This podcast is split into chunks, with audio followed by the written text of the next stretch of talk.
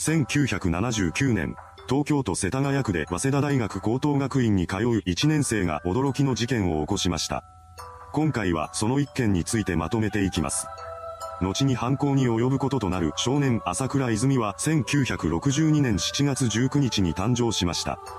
幼少期は母親の後をついて回るようなおとなしい子供だったそうです。両親ともに高学歴で祖父は東大卒のフランス文学者と、朝倉の家系は非常に優秀でした。そんな家庭で育った彼ですが、5歳の時には妹も生まれ、一家はそれから4人家族になっています。両親は仕事が忙しく、また妹も小さかったため、朝倉は祖母に面倒を見られる時間が多かったようです。祖母は彼のことをとても可愛がっていました。その頃の朝倉は幼稚園に通っていたそうなのですが、周囲に馴染むことができずに他人と一定の距離を置いていたと言います。そんな彼も成長の過程で少しずつ友達ができるようになっていきました。そして小学校6年になると、友人の一人が私立中学を受験するために塾に通い始めます。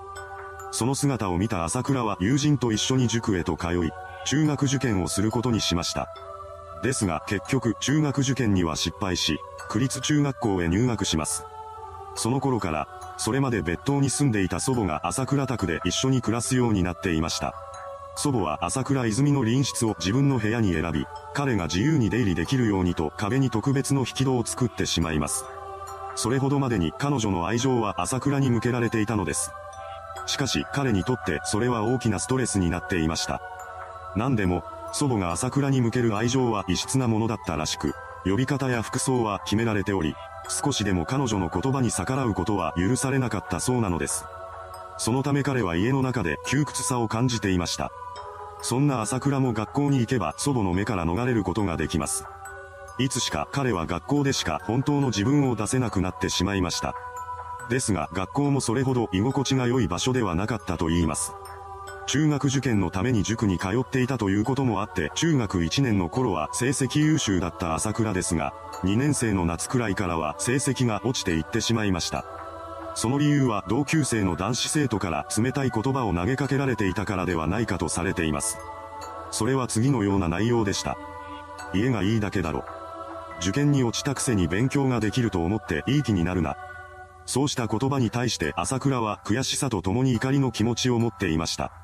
彼は自分が優秀な人間だと自負していたため、自分はエリートなのになぜそんなことを言われなければならないんだと不満を募らせていたのです。その頃から朝倉は勉強を嫌いになり、好きな小説を読んだり自身で小説を書いたりするようになっていきました。ただ、母親は息子が落ちこぼれていくことに不安を感じ始めます。そこで彼女は中学3年生になる直前の朝倉を進学塾に通わせることに決めました。母親が選んだ塾はとても熱心な塾だったそうなのですが、通う本人にとっては苦痛そのものだったと言います。そうして朝倉は家の外でもストレスを感じ、帰ってくると口うるさい祖母の相手をしてさらなるストレスを溜めていきました。そんな中、彼の高校受験が迫っていた1977年10月に両親が離婚してしまいます。そして父親はそのまま家を出て行ってしまいました。家庭内ではそんなことが起きていましたが、その間も高校受験までの日数は刻々と減っていきます。しかし受験する当の本人である朝倉は受験間近になっても映画雑誌や小説ばかりを読んでいたそうです。そんな彼の姿を見た祖母は母親の元へと急ぎ、こんな大事な時にあの子が映画雑誌ばかり見てるのはお前の影響だと騒ぎ立てます。これを受けた母親は注意するために朝倉の部屋を訪れました。ですがいくら注意しても息子が言うことを聞く気配がなかったため、母親は激怒して彼が読んでいた本を破り裂いてしまったのです。それがきっかけで二人の関係は悪化していきました。それから数日後、祖母が講演会に行こうと朝倉を誘ってきます。しかし彼はその誘いを断りました。その頃には祖母の存在にうんざりしていたそうです。ただ、誘いを断られた祖母はそれを許すことができませんでした。朝倉が反抗してくることが気に入らない彼女は、自分の意思が通るまでしつこく粘着するといういつものやり方に出てしまいます。彼が誘いを受け入れるまで何度も部屋に押しかけ、説得を続けました。朝倉はそのやりとりを全部テープに録音していたようです。そしてそれを母親に聞かせました。おそらく彼は自分の置かれている状況を母親に知ってもらいたかったのでしょう。何とかしてくれ、助けてくれという彼なりの SOS だったのかもしれません。テープを聞いた母親は祖母の部屋を訪れて抗議するのですが、あまり効果はなかったようです。この頃には祖母の部屋と朝倉の部屋をつなぐ引き戸の周りに、十数個の落書きが書かれていました。その内容は次のようなものだったと言います。クソタレババア、しつこい、世話焼き、私のおばあさんは気違いです。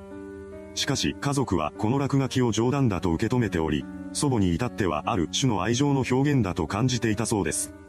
その証拠に、彼女は落書きを見て、あの子ったら、私のことめちゃくちゃに壁に書いてるよ、と笑っていました。結局、それほど勉強せずに受験を迎えてしまった朝倉は都立高校を断念し、私立の慶応と早稲田高等学院高校を受験しています。そして早稲田高等学院の方だけ受かったため、そこへの入学が決まりました。すると受験まではそれでも控えめだった祖母の口出しが、進学先が決まるのと同時に再び激しくなってしまいます。当然、彼の中にある祖母への苛立ちは膨れ上がっていきました。それから少しすると1978年3月となり、朝倉は中学校を卒業します。卒業文集には、みんな死んでしまえ。建物は壊れてしまえと書いていました。その文章からも彼がいかに苦しみ、怒っていたのかが伺い知れます。4月、朝倉は早稲田高等学院に入学しました。入学後の彼は中学時代と一変して勉強を頑張り始めます。その努力は相当なもので、5月の河合塾の入塾テストでは、東大に現役合格の可能性ありという結果も出たほどだそうです。そんな中、家では祖母が、あの子を私の養子にしたいと母親に迫っていました。孫のことを溺愛するあまり、ついにはそのようなことまで言い出していたのです。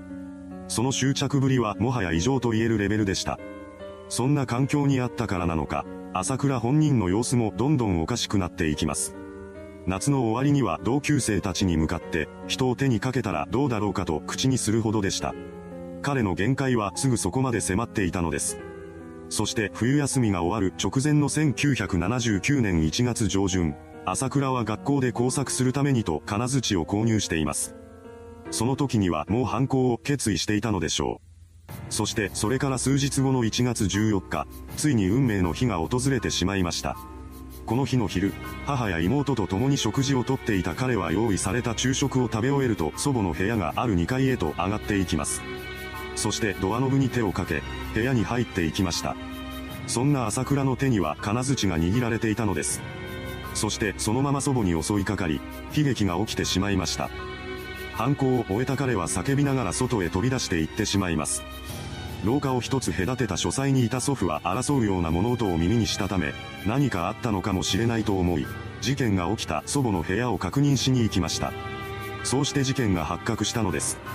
祖父はすぐに通報し、警察は犯人である朝倉の捜索を開始します。そんな中、事件発生から間もなくして警察に別の通報が入ります。それはあるマンションに住む住民からの通報で、4階の屋根で若い男が亡くなっているというものでした。それを受けた捜査員が直ちに現場へと急行すると、確かに倒れている男がいるのです。その男の正体はすぐに発覚しました。そう、この男というのが犯行後に家を飛び出していった朝倉だったのです。事件翌日、彼の部屋からは大学ノートに書かれた40ページにも上る遺書とテープが発見されました。それから3日後の1月18日には警察が大学ノートを公開しています。その中には家族とその他無関係の一般人を襲うという内容も含まれており、朝倉が本件以外にも犯行を計画していたことが発覚しました。遺書は6章で構成されており、タイトルは次のようになっています。第1章、総括。第2章、大衆劣等生のいやらしさ。第3章、祖母、母。第4章、妹。第5章、最近増え始めた青少年の自殺について。第6章、結び。そのようにして6章構成にはなっているものの、遺書のほとんどは大衆劣等生のいやらしさと祖母に関する内容で占められていました。いかがでしたでしょうか？エリート一家に生まれ、優秀でなければならなかった上に祖母からの異常とも言える執着を受けていた少年朝倉泉。彼は様々な重圧の中で生き続け、ついには限界を迎えてしまいました。誰かが彼の悲鳴に気づくことができていたら違った未来もあったのかもしれません。それではご視聴ありがとうございました。